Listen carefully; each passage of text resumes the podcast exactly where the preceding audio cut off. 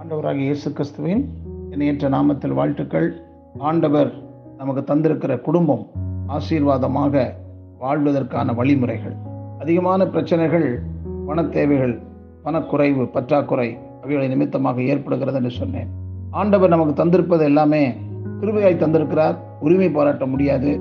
ஆகையால் தேவன் விரும்புகிற வண்ணமாய் அதை செலவு செய்ய நாம் கற்றுக்கொள்ள வேண்டும் சேமிக்க கற்றுக்கொள்ள வேண்டும் பிறருக்கு கொடுக்க கற்றுக்கொள்ள வேண்டும் என்பதை பார்த்தோம்.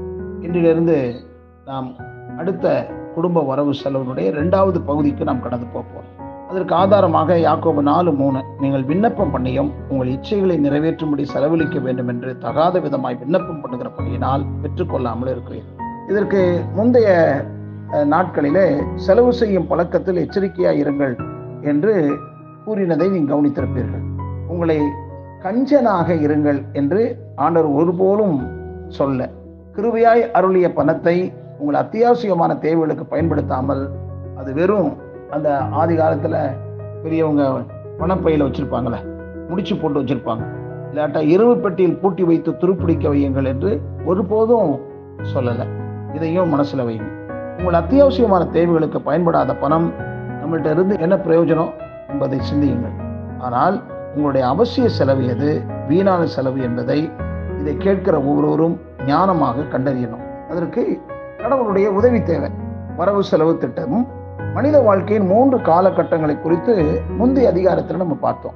அது சம்பாதிக்கும் இரண்டாம் காலகட்டத்தில் ஒவ்வொருவரும் ஞானமாக திட்டமிட்டு செயல்பட வேண்டியது மிக மிக அவசியமா இருக்கிறது. உழைக்க இயலாத முதுமை காலத்தையும் கருத்தில் கொண்டு வாழ்க்கையின் பொருளாதார திட்டத்தை வகுத்து கொள்ள வேண்டும். வரவு செலவு திட்டமிடுதலை ஆங்கிலத்தில் பட்ஜெட் அப்படின்னு சொல்லுவாங்க. பட்ஜெட் என்றால் என்ன? செயல்படுத்தப்படவிருக்கும் திட்டம். Budget is a plan of action சொல்லலாம். நாட்டிற்கும் நிறுவனங்களுக்கும் மட்டுமல்ல வீட்டிற்கும் பட்ஜெட் அவசியம்.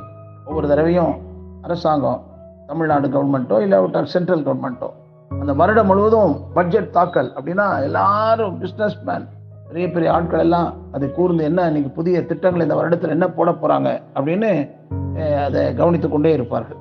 திட்டமிடாத வீடும் திட்டமிடாத நாடும் உருப்படாது என்று சொல்லுவாங்க. வீடானாலும் நாடானாலும் திட்டமிடுதல் மிக மிக அவசியமானது. உழைக்கும் காலத்தில் சம்பாதித்த பணத்தை ஊதாரித்தனமாக செலவு செய்துவிட்டு பின்னால் தவிப்பது பரிதாபத்திற்குரியது திட்டமிட்டு செலவு செய்ய வேண்டும். நிறைய பேர் நீங்கள் சும்மா தானே வச்சுருக்கீங்க? உங்கள் ஓய்வு பெற்ற பணத்தை கொடுங்க. நான் அதிகமான பணம் உங்களுக்கு கிடைக்கும். அப்படின்னு பணத்தை தொலைத்தவர்கள் எத்தனையோ பேர். குறுக்கு வழியில் நம்ம ஆண்டவர் விரும்பாத நிலையில் ஜெபிக்கவே இல்லாமல் இவங்களாகவே நண்பர்கள் சொன்னாங்க அவங்க சொன்னாங்க அப்படின்னு பணத்தை அவர்கள் குடும்பத்திற்கும் அவர்களுக்கும் பயன்படாத அளவில் எத்தனையோ பேர் அப்படி அந்த பணத்தை தொலைத்திருக்கிறார்கள். இதை நான் வலியுறுத்தி கூற விரும்புகிறேன். நாட்டு பட்ஜெட்டில் வரவிற்கும் செலவிற்கும் இடையே துண்டு விழுந்தால் அதை டெபிஷியட் பட்ஜெட் என்று கூறுவாங்க. அதை சரி கட்ட மக்கள் மீது வரி விதித்து வரவை இன்க்ரீஸ் பண்ணுவாங்க.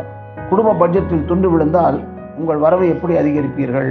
நீங்கள் மாத வருவாயை நம்பியிருக்கும் நடுத்தர வர்க்கமாகவோ அல்லது கீழாகவோ இருந்தால் சமாளிப்பது மிக கடினம்தான். விளம்பர யுக்திகள் நிறைந்த இந்த உலகத்தில் உங்கள் பணத்தை வியாபாரம் என்ற பெயரில் எப்படியாவது உங்கள் பையிலோ அல்லது உங்கள் பணத்தை கரைக்க அல்லது பிடுங்க வர்த்தக உலகம் போட்டி போடுகிறது.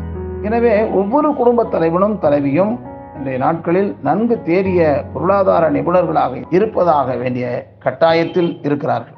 குடும்ப பட்ஜெட்டை மூன்று வகையாக பிரிக்கலாம். ஒன்று தொலைநோக்கு பட்ஜெட் லாங் டேர்ம் பட்ஜெட். ரெண்டு வருடாந்திர பட்ஜெட் ஆனுவல் பட்ஜெட்.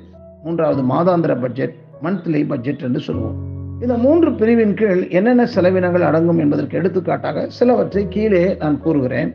உங்கள் நிலைக்கேற்ப இவர்களை கூட்டவோ அல்லது குறைக்கவோ நீங்கள் செய்து கொள்ளலாம். ஒன்று தொலைநோக்கு பட்ஜெட். பிள்ளைகள் திருமணம் நில வாங்குதல் வீடு கட்டுதல் வாகனங்கள் தொலைக்காட்சி வானொலிப்பட்டி வாங்குதல் உங்கள் முதிர் வயது காப்பு நிதி போன்றவை.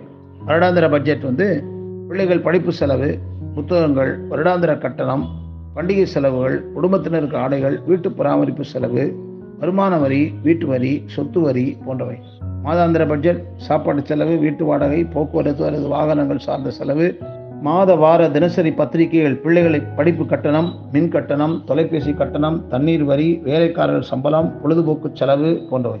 இதுபோக எதிர்பாராத செலவுகள் வைத்திய செலவு விருதுநகர் செலவு எதிர்பாராத பயணச் செலவுகள் வாகன ரிப்பேர் செலவுகள் உறவினர்கள் வெ- வெளி வைபவங்களில் கலந்து கொள்ளும் செலவு பரிசு செலவுகள் இன்னும் இதர செலவுகள் ஆலயத்திற்கு மற்றும் ஊழியத்திற்கு உதவுதல் போன்றவை.